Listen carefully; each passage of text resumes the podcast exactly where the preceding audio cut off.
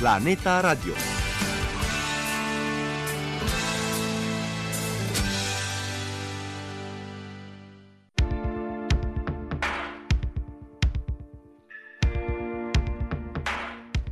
Izvoare de filozofie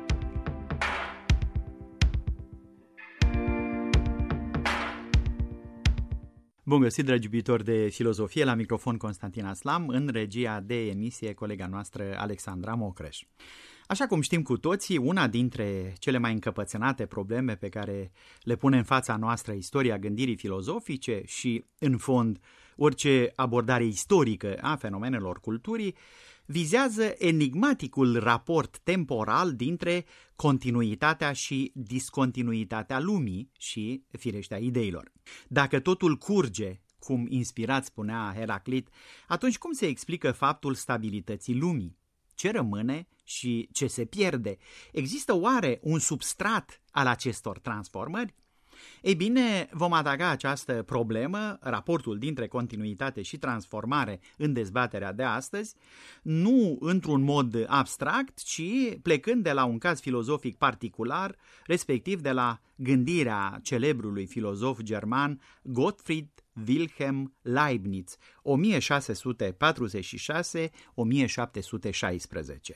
Amorsa dezbaterii de astăzi o constituie o recentă lucrare apărută în limba engleză la prestigioasa editură germană Springer Verlag, cu titlul Metafizica lui Leibniz și adoptarea formelor substanțiale între continuitate și transformare, lucrare ce cuprinde o serie de articole științifice semnate de profesori și cercetători de la mari universități din Statele Unite ale Americii, Italia, Canada, Finlanda și coordonată de cercetătorul și filozoful Adrian Niță, conferențiar universitar doctor la Universitatea din Craiova, președintele Societății Leibniz din România, invitatul ediției de astăzi a emisiunii.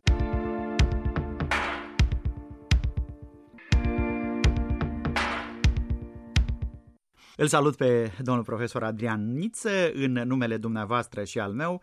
Bună ziua și bine ați venit! Stimate domnul profesor, vă propun să începem cu un moment descriptiv, adică să facem o prezentare neutrală a lucrării și apoi să începem dezbaterea propriu-zisă de astăzi. Sunt într-adevăr autori foarte cunoscuți și foarte mari în domeniul studiilor la emițiene, din putem să spunem că sunt cei mai mari din lume, probabil cei mai mari din țările lor. Daniel Garber e cel mai cunoscut, nu numai din ceea ce privește publicarea mai multor lucrări dedicate lui Leibniz în ultimii 20 de ani, 20-30 de ani, dar și pentru că vine în fiecare an la școala de vară dedicată secolului XVII pe care organizează mai nou Universitatea București împreună cu Universitatea Princeton. De asemenea, Roger Ariu de la Universitatea Florida este un nume foarte important în domeniul studiului secolului XVII, este coautorul enciclopediei secolului XVII. Împreună cu Dan Garber a făcut și un volum de scrieri filozofice din opera lui Leibniz în limba engleză. De asemenea, din Canada ați amintit și dumneavoastră de la Universitatea McMaster din uh, Hamilton, Ontario, Richard Arthur. În special, el este ocupat de filozofia științei, de spațiu, de timp, are câteva mm, lucrări să zic așa, clasice în domeniul studiului filozofiei timpului. Aici discută despre mișcare. Din Italia, Stefano Di Bella de la Universitatea Milano și Enrico Pasini de la Universitatea Torino. De asemenea, Paul Lodge de la Oxford, Colegiul Mansfield și Pauline Femister de la Universitatea din Edinburgh. De Andreas Blanc nu cred că am vorbit, este de la Paderborn University din Germania. E autor al mai multor cărți despre Leibniz, cred că sunt vreo 5 sau 6 cărți dedicate lui Leibniz și în general secolului XVII. Pauline Femister de la Edinburgh este autoarea unor lucrări despre filozofia naturală și despre lume în general, deci despre substanța corporală la Leibniz. Cred că una sau două dintre ele au apărut chiar aici la Springer. Iar din Finlanda, Marcu Roinila, cercetător la Academie și de anul trecut este profesor la Universitatea din Helsinki. Cum izbutește un profesor, un cercetător ca dumneavoastră român să publice la o astfel de editură atât de prestigioasă, atât de cunoscută? Editura, într-adevăr, este foarte mare, a doua sau a treia din lume. Eu tocmai de asta am și ales să colaborez cu ei și uh, ideea e foarte simplă.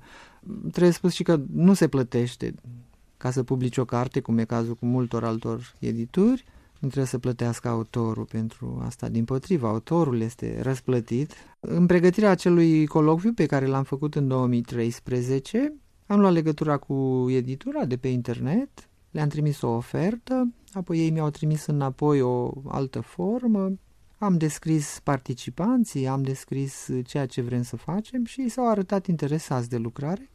Apoi am făcut contract, apoi după colocviu lucrările îmbunătățite le-am strâns la un loc, am unificat notele, bibliografia și, mă rog, am pregătit manuscrisul pentru a fi publicat. Ați făcut introducerea? Nu mai vorbesc de introducere și de textul meu și le-am trimis lucrarea. Ea a fost evaluată, s-au primit observații, s-au introdus acele modificări. Procesul e destul de complicat și destul de lung. Iată, a durat 2 ani de zile pregătirea apariției acestei cărți. Îmi închipui, domnule profesor, că ați făcut un uh, efort considerabil de unificare a textelor. Volumul are, nu mă îndoiesc, o unitate internă, nu-i așa? Problematica adoptării formelor substanțiale este aceea care a ținut toate mm, textele la un loc. Avem discuții despre contextul adoptării formelor substanțiale, despre locul acestei, acestui moment în opera lui Leibniz și despre semnificația lui, adică dacă este o continuitate sau o discontinuitate în gândirea lui. Din punctul ăsta de vedere, textele toate sunt tematice din punctul acesta de vedere, e o unitate Poate mai puțin textul lui uh, Paul Lodge este despre substanțele corporale, iar textul lui Dan Garber vine nu despre momentul 678-679, ci este în legătură cu un alt moment de discontinuitate. Garber este printre puținii care susține că este o discontinuitate. Vă propun să nu intrăm în chestiuni foarte tehnice, estimate domnul profesor. Cert este că această personalitate cu preocupări enciclopedice, a fost inginer de mină, inginer mecanic, geolog, istoric, paleontolog, arheolog, istoric, metafizician filozof, mă opresc aici. Prin urmare, iată că acest uh, mare gânditor Leibniz, un om care a dominat gândirea secolului al XVII-lea, ne transmite nouă, comunității cercetătorilor specializați, ne transmite nouă o serie întreagă de provocări teoretice. Noi nu discutăm despre Leibniz numai așa într-o ordine istorică și nu facem o poveste, ci pur și simplu Leibniz aduce vremurilor noastre o serie de provocări și mă gândesc că poate principala provocare pe care o dezbateți dumneavoastră e provocarea sufletului. Provocarea la care faceți referire trebuie văzută într-un sens unitar, pentru că era clar că erau probleme care îl frământau pe Leibniz și la care el încerca să aducă o soluție. A fost și atomist, a fost și aristotelician, a fost fermecat și de moderni, Newton a avut de asemenea o mare influență asupra lui. Deci a fost un om al epocii sale, un om modern, în sens de plin al termenului. În același timp, prin adoptarea formelor substanțiale, revenea pe poziția aristotelică, pentru că teoria formelor substanțiale este o teorie aristotelică, scolastică, mă rog, pusă de Toma de Achino la bazele filozofiei catolice. Și care constă în? Formele substanțiale sunt, cum să spun, oarecum corespondentul sufletului forma substanțială este ceea ce unifică, ceea ce, ce reprezintă temeiul unei ființe vii, sufletul în cazul de față, dar dacă privim într-o altă perspectivă, e chiar sufletul. Pentru că sufletul este cel care este totul, ca să zic așa, după acești oameni, în ceea ce privește o ființă vie. Deci asta este forma substanțială. Ulterior, termenul a fost la Leibniz, s-a transformat în, s-a transformat în ghilimele, în substanță corporală și apoi în monadă. Deci sunt etapele anterioare ale gândirii sale metafizice. Prin urmare, el folosește termenul de suflet în sensul în care folosim noi astăzi în științele cognitive, de pildă, termenul de minte? Într-un sens. A folosit chestia asta într-o perioadă, eu asta am arătat în textul meu, dar datorită presiunii venite probabil din limba franceză în care termenul am nu mai poți să-i spui că e minte, poți să-i spui spirit, dar e foarte îndepărtat de minte și atunci el începe să folosească mai mult termenul suflet. Dar, datorită încărcăturii teologice a acestui termen, a vrut să-i dea o nuanță metafizică, să zic, și l-a numit formă substanțială, iar ulterior l-a numit monadă. Și l-a numit formă substanțială în ideea că Leibniz avea convingerea că sufletul nostru e nemuritor. Da, e partea care asigură nemuri, nemurirea, care asigură unitatea, care asigură identitatea. Partea de materie și de, cum să spun, de corporalitate e cea care pierde, cea care se schimbă, cea care se modifică, își schimbă caracteristicile. Pe când unitatea și identitatea noastră ca substanțe, a oamenilor ca substanțe, o reprezintă tocmai forma substanțială, adică tocmai sufletul. Așadar, poziția lui era cam aceasta, ca să o recompune pentru ascultătorii noștri. Rațiunea noastră este izvorul cunoașterii. Leibniz era un raționalist și el vorbea despre raționalitatea lumii, dar în același timp, cu ajutorul rațiunii, noi putem argumenta teze apărate de credința creștină, de teologie, anume că ă, sufletul omenesc este nemuritor. Da, trebuia demonstrat lucrul acesta. Iar asta este foarte complicat din punctul de vedere al, cum să spun, al cunoașterii. Oamenii au o cunoaștere limitată, o cunoaștere finită. A spune că cunoști ceva e foarte greu din punctul ăsta de vedere, cunoști prin experiență vreau să spun. Da. E foarte greu din punctul ăsta de vedere pentru că înseamnă să prelungești cunoașterea la infinit. Nu, nu o termini niciodată. Mereu ai nevoie de alte observații, alte propoziții pentru a întemeia unele. Nu e ca la matematică, 2 plus 2 egal 4 și nu mai depinde de nimic altceva adevărul acestei propoziții. Deci este cunoscut a priori. Da. E un adevăr necesar. Prin urmare, trebuie găsite niște instrumente încât noi ca oameni, cunoașterea umană, să poată să demonstreze nemurirea sufletului, identitatea, existența, nevoia de pedeapsă și de recompensă, până la urmă faptele bune și rele, trebuie să le avem un corespondent și să legăm etica de metafizică, metafizica de logică. Da, Lucrurile sigur. se leagă Se leagă în între ele, asta. cum gândește Kant. Dacă pleci de la premiza că sufletul nu este nemuritor, atunci nu mai poți să vorbești de justiție divină. Și în ultima da. instanță lași ca faptele netrebnice ale oamenilor să rămână nepedepsite. Lucrul acesta este foarte greu de acceptat. Era foarte da. greu de acceptat pentru uh, Leibniz, poate și pentru mulți dintre noi, nu? Da, uh, lucrurile sunt foarte complicate și, cum să spun, au această încărcătură teologică, dar nu numai. Nu trebuie uitat faptul că el voia să rezolve, să elimine disputele teologice. Erau foarte mari în Germania celor vreme. Să reamintim ascultătorilor, uh, stimate domnul profesor, că suntem uh, într-o perioadă de după războiul de 30 de ani, 1618-1648, uh, un război care s-a încheiat cu un edict de toleranță și că principala problema epocii, în primul rând a lui Leibniz, era aceea de a discuta natura unitară a divinității. Probabil că acestea au fost și motivele pentru care Leibniz a insistat să se uh, creeze Academia din Berlin, locul în care să aibă loc dezbaterile privind unitatea lui Dumnezeu, unitatea ființei divine. Într-adevăr, așa este. Trebuia să, să dea o unitate și să discute despre lucruri într-un sens de unitate. Nu fiecare land să aibă mm, ideile lui și concepțiile lui și atunci să se războiască în idei cu toții. Tocmai asta este ideea, iar el era un spirit foarte irenist, foarte împăciuitor, în sensul că dorea să elimine aceste neînțelegeri tocmai prin intermediul instrumentelor metafizice și logice să stai la masă, să calculezi, să discuți rațional, să aduci argumente și atunci disputele, credea el, vor înceta. Izvoare de filozofie cu Constantin Aslam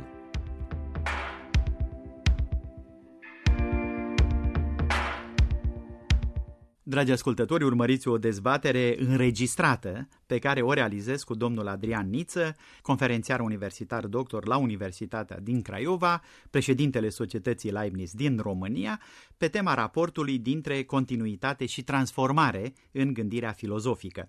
Amorța dezbaterii de astăzi o constituie apariția unei lucrări insolite dedicată gândirii lui Leibniz, tipărită de curând în limba engleză la prestigioasa editură germană Springer Verlag, cu titlul Metafizica lui Leibniz și introducerea formelor substanțiale între continuitate și transformare, o lucrare ce cuprinde o serie de articole științifice semnate de profesori și cercetători de la mari universități din Statele Unite ale Americii, Italia, Canada și Finlanda și coordonată de invitatul nostru din studio.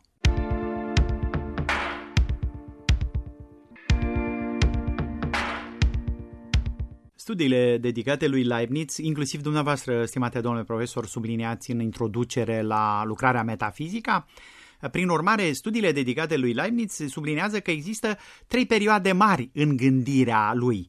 Această lucrare pe care dumneavoastră ați editat-o împreună cu colegii noastre din străinătate, la ce perioade se referă? E un moment de tranziție acesta, 678-679, dar uh, cu precădere interesează studiile de tinerețe, deci metafizica de tinerețe. Dar de maturitate nu e nici rău să spuneți așa, în sensul că se face trecerea spre cealaltă metafizică, cealaltă în ghilimele. V-am spus, curentul dominant este că există unitate și continuitate a acestei gândiri. Deci că în momentul adoptării formelor substanțiale da. nu e o ruptură. Numai Dan Garber crede că e o ruptură. Dan Garber și foarte puțini oameni din literatura secundară consideră că e o ruptură adoptarea formelor substanțiale. Da, dumneavoastră și în monografia pe care a scris-o despre Leibniz și în lucrările pe care vi le-am parcurs, susțineți că sistemul de gândire a lui este precum o rețea, cam cum ar fi internetul, o rețea indefinită de idei și că orice fel de lucrare este asemenea unei holograme. Sunt germeni în fiecare, într-adevăr, dar o privire atentă arată o evoluție evidentă. Acum, acum interpretezi acea evoluție ca o continuitate sau ca o discontinuitate? E, asta este. Eu înclin să cred că e continuitate sau că văd mai mult lucrurile care se continuă. Pe de altă parte, sunt sensuri foarte diferite între semnificația monadei, să spun așa, semnificația substanței corporale și semnificația formelor substanțiale. E o diferență foarte mare. Sunt foarte multe lucruri care diferă între ele. Există formula aceasta că orice fel de identitate se află în schimbare. Până la urmă, identitatea se schimbă ca alturi, dar cu mijlocirea prin sine ca să utilizez o fericită expresie hegeliană privitoare la felul în care lucrurile se păstrează, dar se păstrează în uh, schimbare fiind. Este cer că nu e o, o atât de mare evoluție cum e la Wittgenstein, de exemplu, sau la Heidegger. Da, nu, acum vorbim nu, de doi autori, păi doi Wittgenstein. Deci nu putem da. să vorbim de Leibniz 1 și Leibniz 2. Mi se, pare, mi se pare prea forțat. Nici Dan Garber nu cred că vrea să susțină așa ceva. Depinde de felul cum vrei să accentuezi. Dacă vrei să accentuezi asemănările sau dacă vrei să accentuezi diferențele. Interesant uh, această expresie, estimate domnule profesor, de formă substanțială pe care noastră o analizați în această lucrare împreună cu colegii noastre. Interesant această expresie filozofică. De ce Leibniz nu i-a spus pur și simplu suflet? Discuția e mai complicată, este asemenea cu cea de la Heidegger. De ce a folosit termenul Dasein și nu da. i-a zis om? Probabil că sunt încărcături diferite ale termenilor și sunt sensuri foarte multe care se introduc sau se pierd în felul ăsta. Acum, e valabil și cu forma substanțială, pentru că, hai să ne gândim puțin la forma substanțială. Forma substanțială era folosită de scolastici să zicem, pentru oameni, pentru sufletul uman. Oamenii au o formă substanțială, adică sufletul și asta îi face să fie nemuritor, să fie identici cu sine. Pe de altă parte, dacă intrăm în amănunte, vedem că avem un suflet senzitiv, un suflet uh, emoțional, mă rog. Un suflet mai, intelectual. Intelectual. Un suflet deci ai nevoie intuitiv, de o formă da? substanțială și acolo. În plus, noi suntem oameni, avem nevoie de o formă substanțială și pentru om. Suntem ființe vii avem nevoie și de formă substanțială pentru viețuitor și așa mai departe. Deci, prin urmare, deci, o inflație este și unul și mare. multiplu. Da, e o inflație foarte mare de forme substanțiale. Pe când, dacă zici suflet, nu poți să zici că e un suflet al lui Socrate diferit de un suflet al omului, diferit de un suflet al viețuitorului. Nu mai merge. Prin urmare, inflația asta înclin să cred că a fost unul din motivele pentru care Leibniz, pe de o parte, a preluat teoria formelor substanțiale, pe de altă parte a vrut să o modifice. Dar uh, problema este reală și pentru noi, uh, stimate domnule profesor Adrian uh, Niță, cu toate că psihologii nu mai vorbesc astăzi despre suflet și despre viață psihică ori despre procese neuronale. Paradoxal poate, pentru că psihologia, etimologic vorbind, este știința sufletului. Ori, dacă deschizi orice manual de psihologie, nu vei constata că există un capitol separat destinat sufletului. Lucrul ăsta este de văzut pe de o parte, dacă pui accente foarte mari pe o, o abordare, să zicem, fizicalistă sau materialistă, dar chiar și oameni care sunt spiritualiști, dacă pot să îi numesc așa, au nevoie de asemenea abordări și de asemenea tratarea problemei. Să luăm pe John Searle, de exemplu, care e adept al naturalismului biologic. Când discută problema conștiinței sau problema minții, nu spune că nu există suflet sau că nu există minte sau că nu există conștiință. Abordarea pe care el o face e cu alte instrumente, dar realitatea a rămas aceeași. Nu s-a schimbat realitatea. Oamenii sunt la fel făcuți. Pe vremea lui Aristotel și pe vremea lui Leibniz și acum sunt la fel. Să luăm pe Descartes, da? Că omul e făcut din corp plus suflet. E, acum nu se mai consideră, sau Searle și cu ceilalți, da, da. nu mai consideră că e corp plus suflet. Pe de altă parte, nu poți să spui că este o entitate diferită sau construită diferit. Și atunci, instrumentele pe care tu le ai la dispoziție ca să abordezi această realitate s-au nuanțat, s-au rafinat, s-au ascuțit. Leibniz era conștient de toate aceste dificultăți și mă închipui că uh, s-a confruntat cu ele, stimate domn profesor, nu? Da, probabil că tensiunile se simt, pentru că problema este în legătură și cu teologia, este în legătură și cu foarte multe credințe și idei pe care noi le avem și, în general, credințele populare. În fine, nu poți să faci o, o teorie filozofică în răspăr față de orice e așa în lume, pe piață. Din cauza asta, el unele idei nici nu le-a făcut publice, de teamă să nu, fie că nu e înțeles bine, fie că intră în contradicție. Pe de altă parte, a avut corespondenți diferiți și cu fiecare vorbea oarecum diferit și pe limbajul lor, nu în sensul că și-ar fi ascuns ideile, dar nu voia să dea naștere la dispute inutile astfel încât problema formelor substanțiale trebuie văzută într-un context mult mai larg și mai, cum să spun, nu doar filozofic. Era o dezbatere în epocă? O dezbatere în care erau implicați și teologii și oamenii care veneau din Republica Literelor, filologii? Da, da, da, da, da sigur. Era o, o intensă dezbatere cu privire la, nu neapărat la forme, dar la suflet și, în general, la relația între suflet și corp. Pentru că asta era ideea lui Descartes. Descartes a lansat dualismul, ce să mai, separarea da. radicală a sufletului de corp. Ori Leibniz de la început a fost împotriva acestei idei. Și ce este interesant este că inclusiv în Franța, inclusiv cartezieni sau urmași de-a lui Descartes și-au dat seama de cât de greu e de apărat poziția lui Descartes. Da, e greu de acceptat poziția radicală, corpul e într-o parte, sufletul în altă parte, atâta da. timp cât ele conlucrează noi, noi putem în conștiința să exist, fiecărui individ. Că noi putem să existăm fără corp. El are o afirmație de genul ăsta. Noi simțim, gândim, voim, negăm și așa mai departe și chiar la un moment dat tu poți să stau fără și fără corp. Ceea ce e absurd. Nu prea poți să stai da, fără corp. asta contrazice practica obișnuită de viață, practica gândirii în ultima instanță. Da, negarea acestei corporalități, dar nu trebuie uitat un lucru, că și asta vine pe linia tradiției. Toată tradiția creștină exact pe linia Sigur. asta este. O negare a corporalității. E din Biblie, de la scrierile biblice, ai exact același lucru. Deci, până la urmă, nu poți să zici că el ar fi în răspăr de cart față de tradiție. Pe de altă parte, problemele pe care le-a ridicat sunt foarte mari. Și atunci Leibniz aici a vrut să, să modifice ceva. A preluat o parte dintre ideile lui Descartes, a preluat o parte dintre ideile lui Aristotel și a încercat să facă o simbioză, o, o sinteză din ele. Dar aia va fi monadologia. Formele substanțiale e o etapă intermediară. Teoria formelor substanțiale. Veți organiza un viitor congres în care să vă invitați acești colegi să discutați și despre monadologie, că este interesant de văzut din perspectiva contemporaneității cum erau dezbaterile atunci. Da, noi, noi ne întâlnim des, de regulă comunitatea uh, la emițienilor e mică, ne cunoaștem foarte bine între noi. Ne întâlnim fie în străinătate, fie aici, fie la congrese, la anul o să fie congresul Leibniz. Nu știu dacă o să fac asta. Acum depindem și de banii din grant, grantul nostru de cercetare, depinde de multe lucruri, dar avem prilejuri multe să discutăm despre, despre aceste lucruri, fie în țară, fie în străinătate.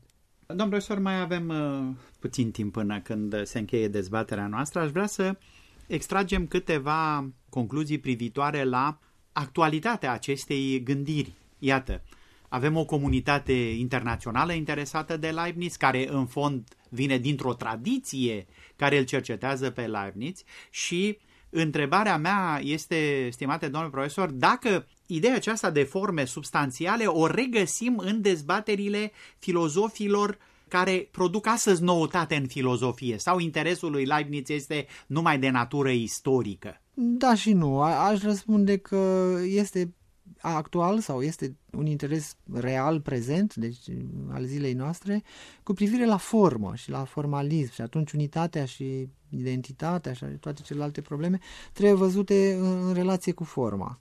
Deci dacă avem în vedere că ființele umane au o formă în virtutea căreia există, sunt identice, rămân constante prin transformări, atunci, da, exact asta e problema. Dar exact asta este și monada. Monada nu este altceva. Dacă stai să te gândești, teoria monadologică vine exact ca o prelungire a acestor probleme și atunci teoria monadologică scapă de încărcătura teologică sau, mă rog, nefilozofică pe care o duce cu sine sufletul pe de o parte, forma substanțială pe de altă parte, pe când monada e un concept filozofic, nu te mai ceri nici cu teologi, nu te mai ceri cu nimeni. Monada da, te cerți cu oamenii de știință, pentru că monada este nu, gândită nu, e analogic cu, cu felul în care e gândit atomul. Oarecum, oarecum. Într-un sens, este așa o concepție atomistă, dar numai la un nivel, pentru că de desubt avem un alt nivel în care găsim de asemenea altă monadă. De desubt altă, deci merge la infinit chestia. Nu, nu se oprește undeva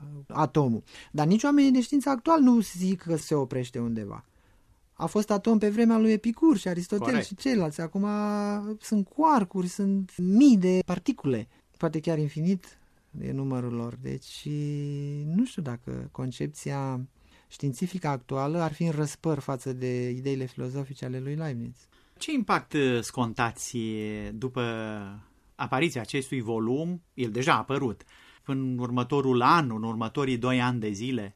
Cred că lucrarea e o lucrare de referință în domeniul studiilor la inițiene. Sunt convins că va figura în toate bibliografiile și citările și o vom găsi în biblioteci și studiile acestor persoane foarte cunoscute, acestor cercetători foarte cunoscuți din volum vor deveni clasice.